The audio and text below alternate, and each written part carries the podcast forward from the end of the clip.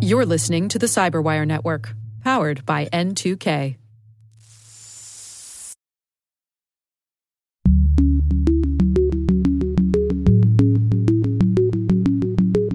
It's been really a really interesting year based on the fact that we're seeing a continuance of where we've been and we're seeing an introduction of some pretty new stuff that's it's been going on, I believe, under the covers, if you will, for a long time. But the last year has really brought it out into the open and made it very evident in ways that it wasn't before. Hello, everyone, and welcome to Caveat, the CyberWire's privacy surveillance law and policy podcast. I'm Dave Bittner, and joining me is my co host Ben Yelin from the University of Maryland Center for Health and Homeland Security. Hello, Ben. Hello, Dave. Today, Ben covers a Seattle Public School District lawsuit against big tech companies. I've got the story of an AI avatar generator that just can't seem to resist sexualizing Asian women. And later in the show, Chris Gray, AVP of Security Strategy at cybersecurity firm Deepwatch, shares his insights on data privacy regulation in 2023. While this show covers legal topics and Ben is a lawyer, the views expressed do not constitute legal advice. For official legal advice on any of the topics we cover, please contact your attorney. Imagine a world where you're always one step ahead of cyber threats, where your defenses are impenetrable because you see what others don't. Welcome to Team Cymru's Threat Intelligence Solutions. With real time access to the world's largest threat intelligence data ocean, they enable you to turn the tables on attackers. Transform your security from reactive to proactive through accelerated threat hunting and incident response, made possible through automation. Empower your team with visibility and insights to start defending your organization like never before. Team Cymru. Be the hunter, not the hunted. Learn more at team-cymru.com slash cyberwire. That's team-cymru.com slash cyberwire. All right, Ben, we've got some good stories to share this week. Why don't you uh, kick things off for us here? So I saw my story on GeekWire, uh, and it is about a new lawsuit that's been filed. Uh, the Seattle Public School District is suing TikTok, YouTube, Instagram, Meta, and some other companies uh, seeking compensation for the youth mental health crisis. Hmm. Uh, I'm going to start by saying what I always say about these cases, which I know is very frustrating. This is going to go on for years. We're not going to have a resolution for a long time. So just oh, to get that out of the way. Oh, goody. I know. I know. I wish we could have like a, you know, just a magistrate judge give us a preliminary conclusion mm-hmm. tomorrow. A, a legal lightning round. Exactly. Um, but unfortunately, that's not going to happen. Right. So the basis of this lawsuit is is really interesting. Uh, basically, what the Seattle School District is saying is our students have suffered. Uh, from a basically decade long mental health crisis. Uh, they have the statistics to back it up. Um, that's all in the complaint. An increased number of students using mental health services, a higher suicide rate uh, among teenagers, public school students in Seattle. Uh, and they're basically alleging that that's the fault of these big tech companies for poisoning the brains of students through social media. Hmm. Uh, so they're suing basically the big purveyors of social media, Meta, Instagram, TikTok, saying that they have poisoned students' brains. They've uh, particularly targeted young people because young people are uh, a lucrative target for advertising purposes. Uh, and as a result, they've suffered a legally recognizable harm. Hmm. I'm going to start by saying that I am very skeptical of this lawsuit yeah. for a number of reasons. Okay. Uh, for one, I'm not sure how you can basically, in order to uh, prevail in court, the school district would have to prove that the proximate cause and the but for causation of the, the these increases in mental health spending, mental health care, suicide, et cetera, is students' use of social media. Hmm. And there are so many confounding factors. If you were to ask me informally, you know, hey Ben, how do you account for the increase in mental health services in the past 10 years in the school district, I'd probably say social media, sure. Right. Um, but there, that's much harder to prove in a court of law. Uh, and if I'm a an attorney representing one of these companies, I would say, you could attribute it to any number of factors. Um, you know, maybe it's carbon, increased carbon emissions. Maybe it's political unrest. You know, there are just a lot of reasons uh, that students could be suffering a, a mental health crisis. So that's going to be very hard to prove. And then there's the question of standing. Yeah. So anybody suing anybody else uh, basically has to have an actual stake in the outcome. You have to have suffered a particularized injury. Uh, and the injury has to be traceable to the alleged uh, illegal action. Mm-hmm. Uh, and there has to be a level of redressability, basically, a way for the court uh, slash the defendant to ameliorate the effects of the alleged uh, injury. Hmm. I think you might be able to make a case for injury in fact here. They do provide statistics. Um, a 30% increase in the past 10 years in the number of students who said they felt sad or hopeless almost every day for two weeks or more in a row, that they caused them to stop uh, doing usual activities. Hmm. Maybe they'd be able to prove injury in fact, although uh, I, I, still think there's that causation problem. Uh, there are a lot of reasons why there could have been a 30% increase in the number of school students who felt sad and hopeless. Uh, and I'm not sure you're going to be able to pin that on uh, social media companies. Hmm. For their part, the social media companies are uh, responding to this by saying, hey, we've uh, done a lot in the past several years to make our platforms more accessible to, uh, to youth, uh, cleaning up bad accounts, shielding the youth, shielding young people from some of the worst aspects of the social media websites. Uh, so they are arguing that they should not be held uh, accountable in this lawsuit. So I'm not sure that this is really going to go anywhere, uh, but this is the first time that a school district and not parents representing individual students, or we've seen a, a case that we've talked about where uh, the social media companies have been sued for facilitating a terrorist attack. Um, this is different than that because it's an entire school district. Um, so I just found it to be a, a very interesting potential case, even though it's probably going to go into the proverbial legal trash can. Does the school district at all outline what they're hoping to get out of this? Is is are they after money? Are they after changes in the algorithms? What do they want? I think they're after money. If they're asking for damages. Um, I think uh, you know they probably would settle for some type of injunction, uh, or really realistically, they could look for policy changes. Hmm. Uh, so maybe it would force the just the threat of this lawsuit would force social media companies to curb some of the excesses of. Um, the uh, addictive excesses of these social media sites as it relates to children. But they are seeking monetary damages um, because they're alleging that the school district itself has, has suffered uh, some injury. If you have students with increased uh, using increased mental health services, that's an overall cost and an added burden to uh, the public school system right. uh, in, in, a financial sense.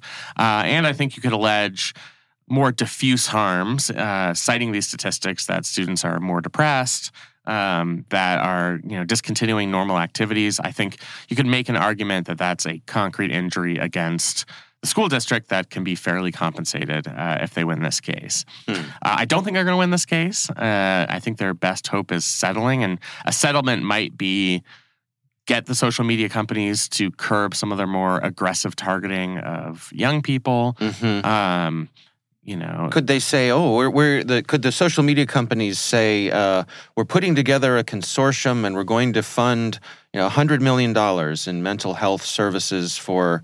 you know, online mental health services for students nationwide. So if anyone's feeling sad, they can log on and they'll be able to talk to an expert and we'll pick up the bill for that. Thank you very much. Yeah, and while they're there, if they want to uh, explore some of our sites, uh, wonderful features, communicate with friends, maybe click on a couple advertisements, we'd have no problem with that either.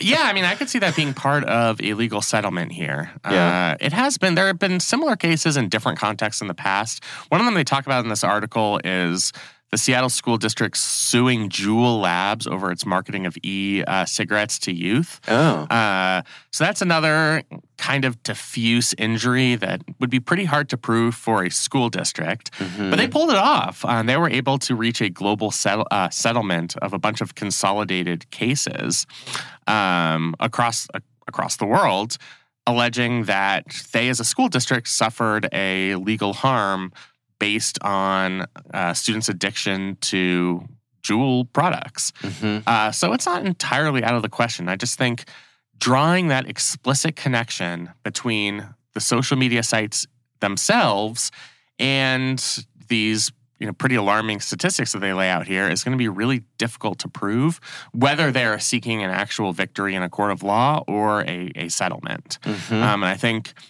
social media sites are going to come in and argue that there are so many confounding factors here. Uh, there's no way you could you could ever definitively prove that a 30% increase in the use of mental health services is directly attributable to decisions we've made as social media companies, for example, to market to to um, high school students. Hmm. So in that sense, it's just kind of. Um, it just seems unlikely to succeed from my Mhm. perspective. Maybe I'm being too cynical, uh, but you? I know, I know.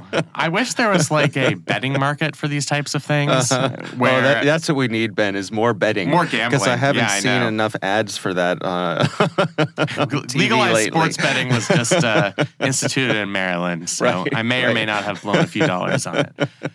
The other funny thing about this for me is I watch a lot of Law and Order. Uh-huh. Uh, it's kind of like a fun thing that I, I do with my wife, and usually within the first 20 minutes or so, if they've identified who did it, who committed the murder or whatever, Mhm. our question is always like, all right, well, what happens in the next 40 minutes? This is an hour long episode. Right. And it's always about suing somebody. It's like, all right, they're suing the manufacturer of the antidepressant that caused the person to commit this crime, or uh, the leader of this biolab who uh, did unlawful experiments on the, the alleged perpetrator. And I'm just like, this could be a Law and Order episode where, you know, a high school student commits a heinous crime and we find out who did it in the first 20 minutes. The last 40 minutes is the lawsuit against the social media companies. So, Dick Wolf, uh, if you want to reach out to me to for some writing credits, Uh-huh. I'd be I'd be happy to oblige. I'm just thinking of your your dear lovely bride, uh, you know, uh, sitting and I just sitting through an episode of Law and Order with you. Uh, nitpicking, you know, all the things they get wrong. Right. Although they do a better job than I, I- I think they're wary of the fact that lawyers watch the show. You so think? you think they get letters? they get a lot of letters. I mean, the most unrealistic thing to me p- part about that show, and I realize this is a tangent, is just how quickly everything is resolved. Ah, right. Like, in an oh, hour. uh, yeah, there's a crime happens. There's a nice tidy case within a week, and we get you know the sentencing three days after that. Like, right, right. Doesn't really work that way in our overburdened court system. Do you think this suit from Seattle is the kind of thing that, that will attract attention from the usual suspects in Congress? Yes, uh, I do. Maybe not directly based on this lawsuit, but certainly if the lawsuit against my expectations goes anywhere, that might be more of an impetus Mm. for Congress to institute some types of some type of regulation. The interesting thing is states have taken action recently against social media companies, but not for the reasons described in this lawsuit. Hmm. Uh, we've seen states ban the use of TikTok on government devices not because of the corrosive effect of social media, but because of their close connection with the Chinese government. What that does tell me is states, if they wanted to, uh, really any jurisdiction, could take aggressive action against these social media companies. Hmm. Um, but the companies themselves are powerful. And like I said, uh, the connection between social media use and uh, some of the statistics that we're seeing, while they're very believable to me, and I, I certainly would expect that there there would be some causation there, it's just very difficult to prove. Right. Um, so even if you are a policymaker, it might be a difficult policy argument to make. Uh, and plus, you have a lot of kids who really enjoy social media, and a lot of social media companies who really enjoy uh, all those advertising dollars. So Mhm. it's a it's an uphill fight. Could the I'm just could could the social media companies make a legitimate case that while there are some kids who find this harmful, there are other kids who find it very pleasurable and and it's a positive influence in their lives. You could absolutely make that case. I mean, they could uh, hire their own statisticians and uh, come up with their own statistics that refute what the Seattle School District is saying. Mm-hmm. That, you know, 80 and I'm just making these statistics up, but like 80% of users have reported learning more about uh, global affairs because of their use of social media websites or have made new friends. I mean, I think there right. are positive effects that you could allege in, in court, and that would be just as provable as some of these negative effects. Mm-hmm. Again, I, I, mean, my instinct is that it has been a major net negative right. for school uh, yeah. for school kids. I would agree with that. yeah, um, I just think there's a difference between what our opinion is and drawing that legal uh, legal connection in court. Yeah. All right. Well, this is an interesting one for sure, and, and we will keep an eye on it. Uh, we will have a link to that story in the show notes. My story this week comes from the folks over at MIT Technology Review, and this is written by Melissa Heikkilä. Uh, apologies to Melissa if I uh, butchered your last name there. Uh, and this is titled The Viral AI Avatar App Lensa Undressed Me Without My Consent. Um, so, Ben, are you at all familiar with Lensa? I was familiar with it, but not. I mean, reading this article made me more familiar with it. Yeah, I I uh, I only knew of it by name. I've never played with it or anything like that. Right, I've never played with it either. Yeah. I, I knew it just it was out there in the ether. Mm-hmm. So evidently, this is one of you know the many uh, apps that are categorized as digital retouching apps. So uh, this is you take a picture of yourself. I'm sure we've we've all seen pictures of our friends that are posted, and you say to yourself, "My goodness, what kind of filters have they run themselves through?" Because yes. these are like like they're they've smoothed out their skin to be unrecognizable. There's usually the that to me that's the biggest tell with these sorts of things. And some of them they make your eyes bigger. Um, you know, they just do all the things that uh, folks have found make you more attractive right. in a photo. And eventually you say, this does not actually look like the person. Right. Yeah. Right. so uh, Lensa added a feature that was that would generate avatars for people and it would use artificial intelligence. So it would take photos of you and it would come up with a artistically created or what appeared to be an image of you that would have been created by an artist in other words something that is uh, more painterly. It doesn't look like a photograph it looks like a piece of art right? Right. So uh, the author of this article ran her image through uh, this ai uh, and she got of the 100 avatars that were generated 16 of them were topless and 14 of them had her in skimpy clothes and, and what she describes as overtly sexualized poses. Now, this is contrasted against her coworkers, her male coworkers, where when they ran theirs through the system, it came back with pictures of them being astronauts or athletes or you know, all, all sorts of other professional types of things. But it did not uh, revert to sexualizing the images the way that uh, the images were for this woman. Now, she writes here, she says, I have Asian heritage, and that seems to be the only thing the AI model picked up on from my selfies. I got images of generic Asian women clearly modeled on anime or video game characters. Um, now, the article goes on to say that uh, they suppose that the reason for this is that these AI models are trained on these open source data sets, mm-hmm. and these data sets are full of images that come from things like racist stereotypes, pornography, uh, uh explicit images of rape. Uh, things like that are in these models. And so the model spits back what it was trained on.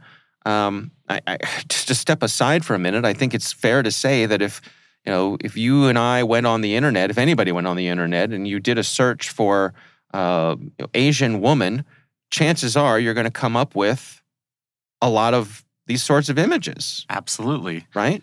Yeah. I mean, I guess a theme on our show and, and other people who've talked about AI is the ideal vision is it would remove some of the biases inherent in human designed products. Right.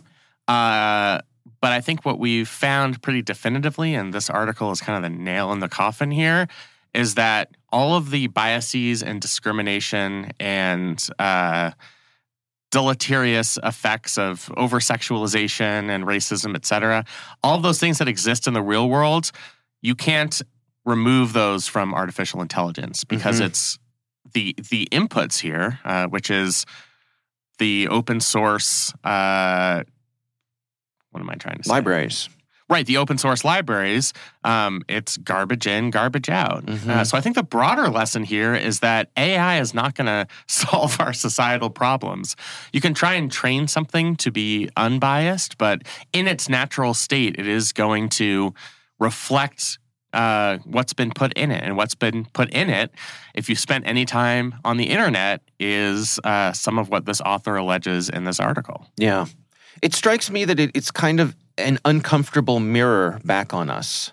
Right? You know, it's it's in other words, we have this idea about ourselves of what we would like to be, this aspirational idea of what we would like to be and how we would like technology to reflect it. But when you actually send the technology out into the world to see and say, "Hey, what are humans like?" This is what you get back, and it ain't great. right it's kind of depressing it's like we have we're getting confirmation from an artificial system that we as a society are are screwed up and have uh, prurient uh, and somewhat racially biased uh, desires and internet habits Mhm. um, yeah, I mean, it is kind of a poor reflection of us as a society, but it also, to me, is shows the limits of AI generally. Certainly, this is not the only context we've seen where the promise of artificial intelligence runs into the reality that AI is just as biased as we are as as conscious human beings. Um, so I think this story is really just an extension of that. We've seen it in the context of law enforcement where artificial intelligence uh, ends up being biased against uh, racial minorities. Mhm. Uh, we've s- seen it as it comes to things like predictive policing, uh, where the algorithms themselves end up being uh, statistically biased in one way or another. Facial recognition software, uh, we've talked about that a, a good deal on this podcast. So, yeah, I mean, if you understand it less as what we an ideal version of ourselves and more of an accurate reflection of how screwed up we are Mhm. uh, or you know to put it more charitably all of our uh, human all of our fallacies as as human beings i think that's a better way to view ai and i think it's incumbent upon policymakers to more closely align our vision with uh, what actually ends up uh, being put out there and to do that i think you have to pay more attention to the inputs, uh, what goes into these open sources of, of data. Mhm. Um, but you know, frequently you want to get the largest universe of of data into the system that the algorithm is going to use, and the larger the universe. Um, there should be some law of nature about this, but the law, the larger the universe of, of data, the more screwed up that data is going to be. right. It's just it's uh, Yelin's theorem. Yelin's law, yeah, Yelin's law of the internet. That's right. That's right. Copyright. Yeah, I, I wonder too. Uh, to what degree does this reflect the the notion? I, I'm pretty sure we've talked about it here before about the whole idea of operating at scale, right? That uh, if we had, if we were running a system like this at a scale where humans were reviewing the output before sending it along, right, and saying, "Ooh, wow, that's mm, that's no good," Right. or, or reviewing the input before putting it into the AIs to to do their thing and saying, mm, "Yeah, maybe we shouldn't include that." Um, but that's not how any of this works, right? You'll you'll talk to the technologists and they'll say, "Well, we can't do that at scale." right. And my response to that is has always been, "Well, then maybe you shouldn't do that." Right? Yeah, I mean, it would just be impossible to do. We've seen it a little bit with Chat GPT, Mm-hmm. uh, where they've actually tried to protect against some of their worst potential outputs. Uh, and so they've done things like, you know, they will not answer requests to uh, build Molotov cocktails, for example. But people have found ways around it, and there aren't enough humans uh, to correct some of these problems and protect against bad outputs uh, when you're talking about a system that's op- operating at, at such a large scale. It's just not practical. yeah. Um, so yeah, I I, uh, I I think that's absolutely the problem. If you build a system um, that has so much promise, part of that promise is we have access to so many sources that go into our inputs, and I think the natural consequence of that is going to be that you get a lot of the garbage that's out there on the internet. Yeah. Um, I, I think we we've seen that in a bunch of different realms. I think there's, you know, your ultimate point in saying that maybe we just shouldn't do this, I think is certainly valid. Um, there's value to artificial intelligence. Mhm. Uh, I think people use it not just for nefarious purposes. Sure. Uh, there's value to things like ChatGPT. Um, I think it could have a societal benefit if used in the right way. We just have to solve this dilemma of uh, do we do we really want to maintain this mirror where the output in these artificial intelligence system accurately reflects who we are as a people and we're not liking what we see is there any way to uh, to correct against that when we're talking about such a large scale and and that's not an easy problem to figure out Yeah. This article quotes uh, Aylin Caliskan, who's an assistant professor at the University of Washington, who studies biases and representation in AI systems. Um, and they say uh, the stereotypes and biases it's helping to further embed can also be hugely detrimental to how women and girls see themselves and how others see them. I think that's right on. very profound yeah. Yeah. i mean and i think that's ultimately what's going to be the biggest negative effect out of all of this is it just perpetuates these stereotypes Mhm. Uh, if you can't even escape them in an artificial universe, how are we ever going to overcome them in the real physical world? Right. Uh, yeah, so I, I think that's absolutely the long term consequence of this. I think that's a very profound quote. Yeah. All right. Well, we will have a link to this story in the show notes. Again, we would love to hear from you. If there's something you'd like us to discuss on the show, you can email us. It's caveat at thecyberwire.com.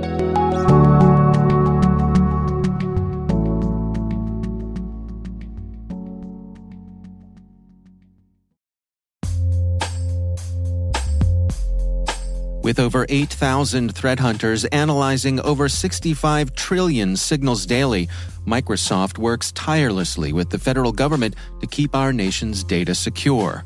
This 30 plus year partnership is driving mission innovation that is secure by design. Whether optimizing your existing defenses or tackling advanced threats with AI, Microsoft gives you the intelligence and the automation you need to defend at mission scale. Let's work together to stay ahead of emerging threats and secure your mission anywhere. Learn more at aka.ms slash fedcyber. That's aka.ms slash fedcyber.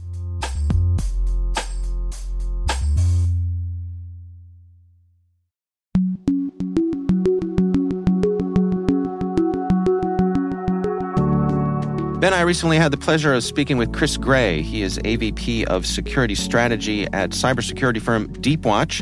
And our conversation uh, centers on where he thinks data privacy regulation may be going in 2023. Here's my conversation with Chris Gray.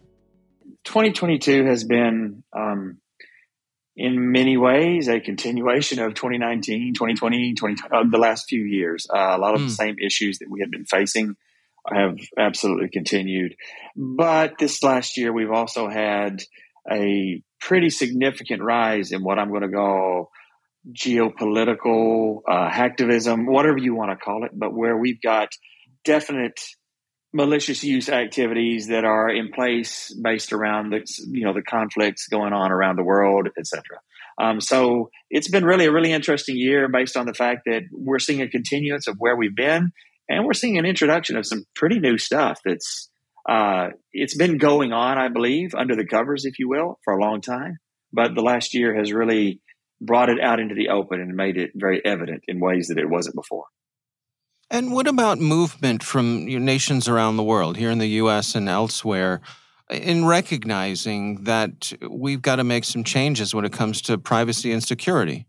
Well, um, so from a privacy perspective, that's been visible. That's been something that's been um, heavily observed. Uh, you know, all going back GDPR and everything rolling forward, and we can we can talk about that more in detail. But um, one of the areas where you know we're seeing within the United States, for example, a large amount of activities that are going on. You can look at what DHS and CISA the, the the new roles and rules that they're rolling out for minimum baselines for critical infrastructure. Um, you can look at the FTC reporting requirements for public companies. You can look at some of the cyber uh, bulletins, some of the cyber framework ideas that are coming out of the Biden administration, like, like they come out for every president.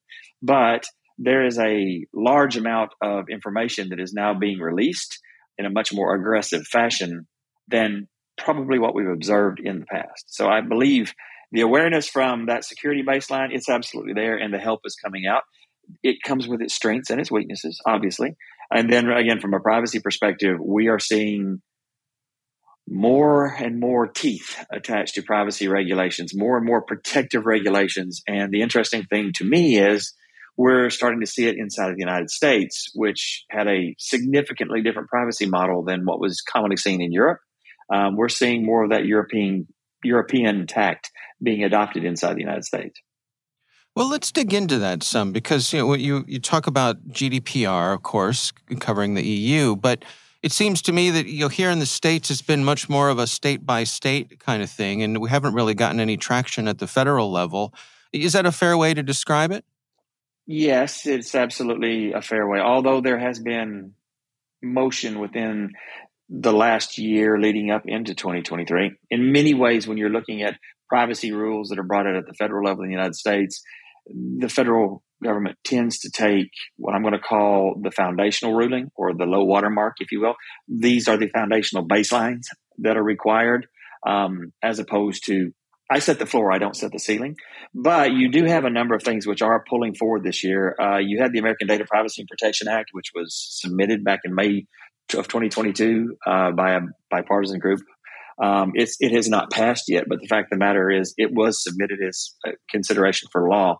You've got the SEC with the new privacy and security requirements that they're pushing through, which, according to some, you know, may actually go out and um, effectively include updating uh, the the COPPA standard. These are things that the federal is do the federal government is doing around this. Um, there's still more to be done, but the fact that the fact that those rules are popping out, along with, like we said before, you know, Department of uh, DHS and CISA, they're putting out alerts every day, um, new security foundational baselines, aligning the NIST cybersecurity framework to minimum capabilities that are expected across areas of critical infrastructure. You can look at the cyber insurance considerations that are currently being looked at by the government as to whether or not the federal government needs to step in to establish uh, ubiquitous coverage for all or the capability to obtain it. There are a lot of things that are moving inside the U.S. federal government right now.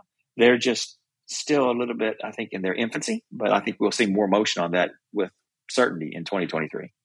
What is your sense in terms of the appetite for increased regulation here when it comes to, to privacy? Or are organizations, uh, or is, is it, a, is it a matter of acceptance? Or are they looking forward to these sorts of things? Or are they fighting it tooth and nail? Where, where do we land? That's a yes to all the above and a, geop- a geopolitical answer. Okay. Fair I'm enough. Going par- I'm going to paraphrase and take this to a very high level, but there are different privacy models that have existed around the world over the last years. You have the US centric model, which in many cases almost translates into you have to prove to me why I should not be allowed to have your sensitive information. You have the European model, which is you have to prove to me why I should ever surrender my personal information to you. And then you have what I call the rub model. And that's where you have nations that are kind of stuck between the two and they're trying to navigate the shark filled waters to uh, conduct business and operations there. Um, in Europe, the push for more and greater privacy is a common thing. We're seeing it, you know, again, going back to GDPR, uh, which is a standard that far surpasses anything that we'd seen in the United States to that date.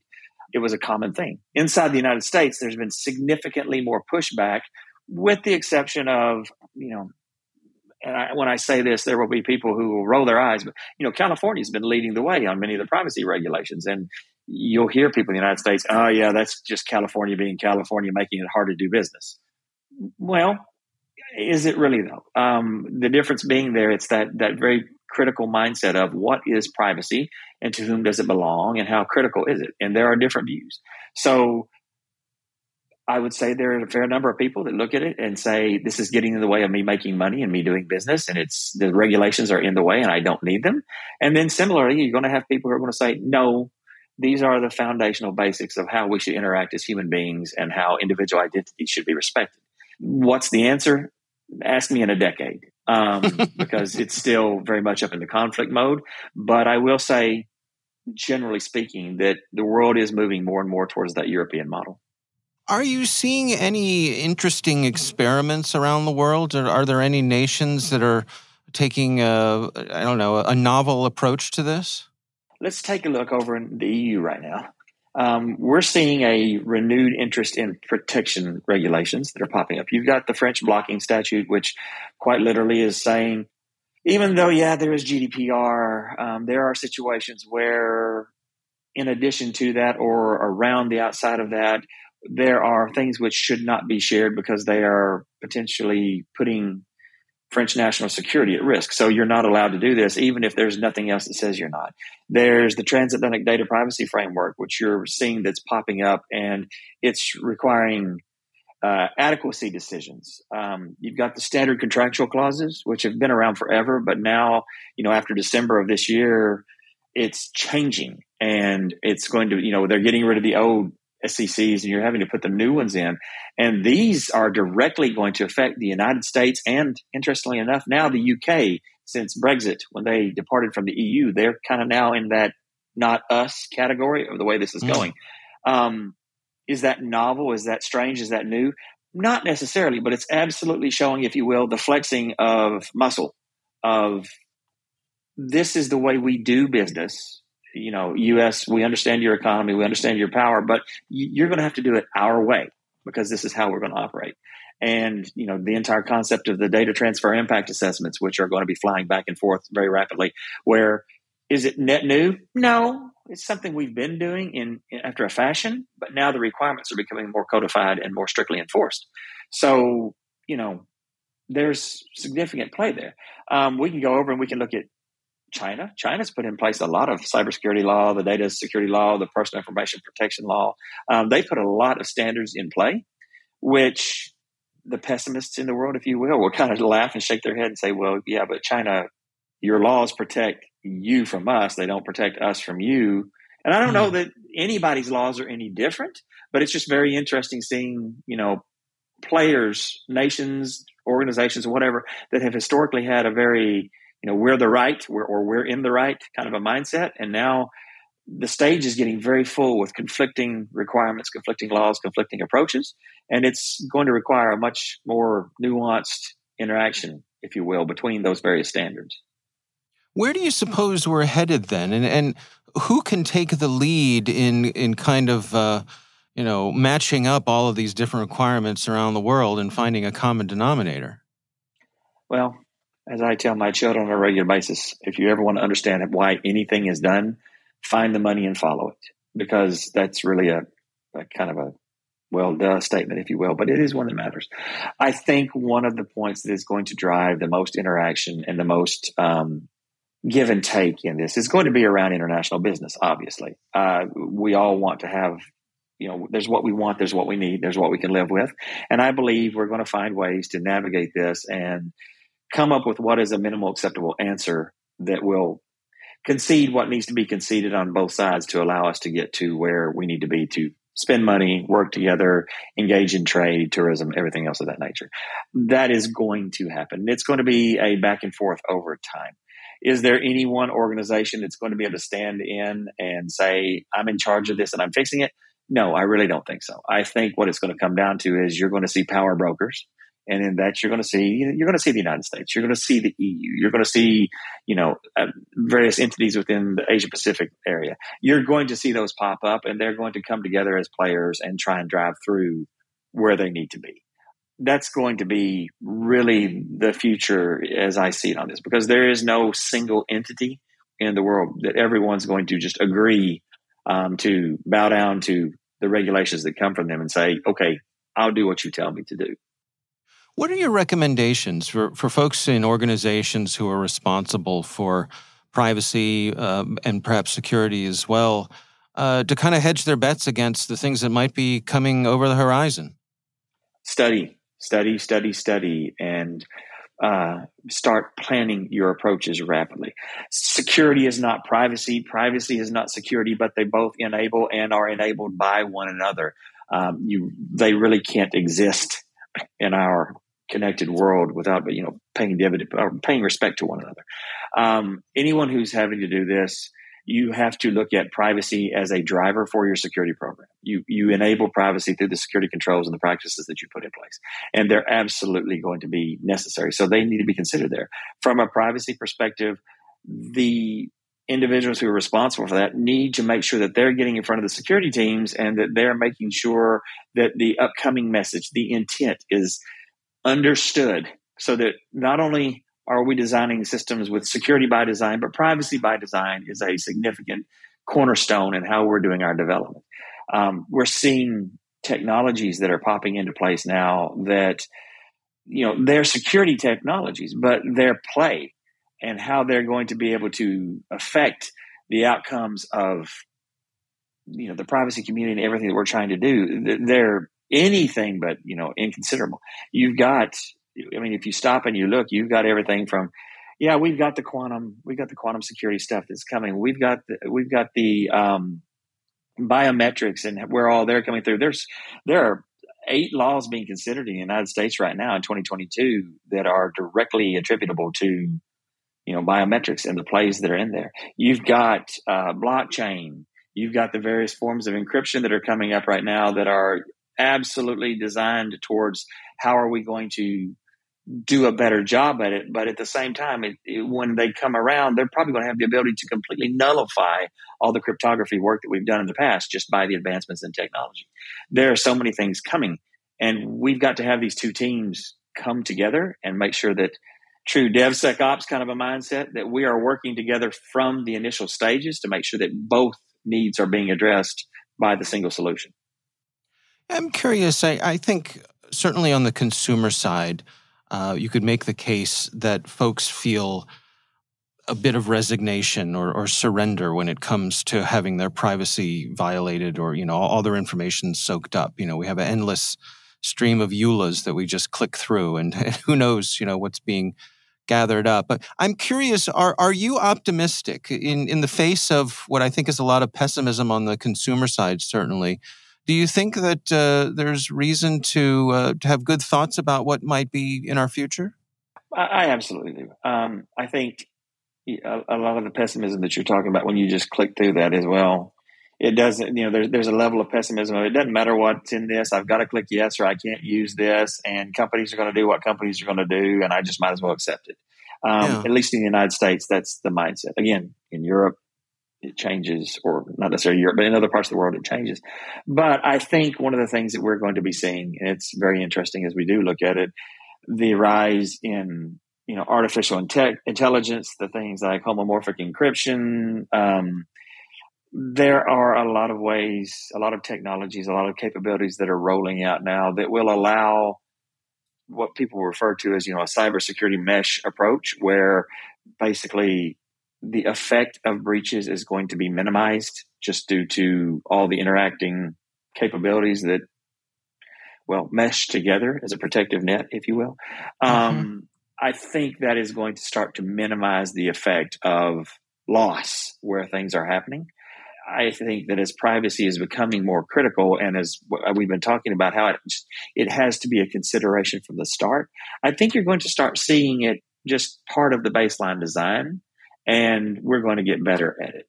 Um, I think also, to be thoroughly honest with you, if I address the security nihilist mindset of the breach is inevitable and it will happen, okay, if we accept that fact and we don't want to be in the pessimistic world, the other part of that is we're getting better at how we respond. We're getting better at our ability to detect when anomalous activity is happening, to respond to it, and to minimize the impact because we live in a world where it does happen. Um, the the idea that fewer incidents makes for a better world has been statistically proven to be wrong. The more incidents that you suffer, if you will, the better you get at your response capabilities in dealing with them. And that's going to be something that's going to pay us dividends down the line is we're getting better at the response capability. So even if the bad man does get in, our ability to detect it, respond to it, minimize the harm done by it, learn from it, continuously improve our world, and, and do better at what we're trying to do, it's inevitable as well.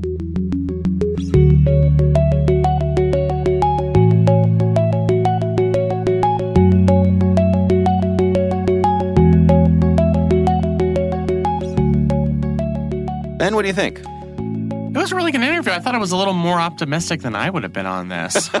um, you know, to me, we're coming off this year where there was a lot of promise for a federal data privacy statute in Congress that didn't materialize. Mm-hmm. Um, and I think there's less of a chance of it happening over the next couple of years. But I think this interview could make you more optimistic just because there is a lot of innovation at the state level. There are now several models out there, both from GDPR and uh, and other countries, as to how to set up data privacy regimes. So I take away a little optimism from the interview. Yeah. All right. Well, again, our thanks to Chris Gray for joining us. We do appreciate him taking the time.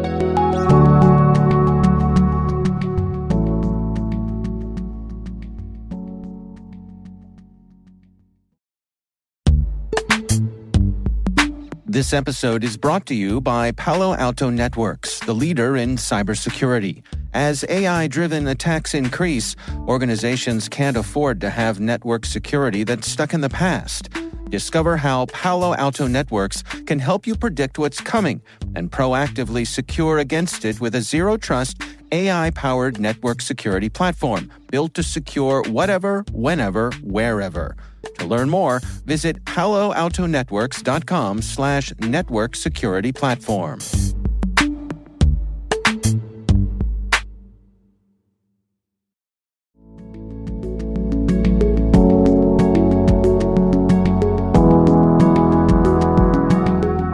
That is our show. We want to thank all of you for listening. The Caveat podcast is proudly produced in Maryland at the startup studios of DataTribe, where they're co building the next generation of cybersecurity teams and technologies. Our senior producer is Jennifer Eiben. Our executive editor is Peter Kilpe. I'm Dave Bittner. And I'm Ben Yelin. Thanks for listening.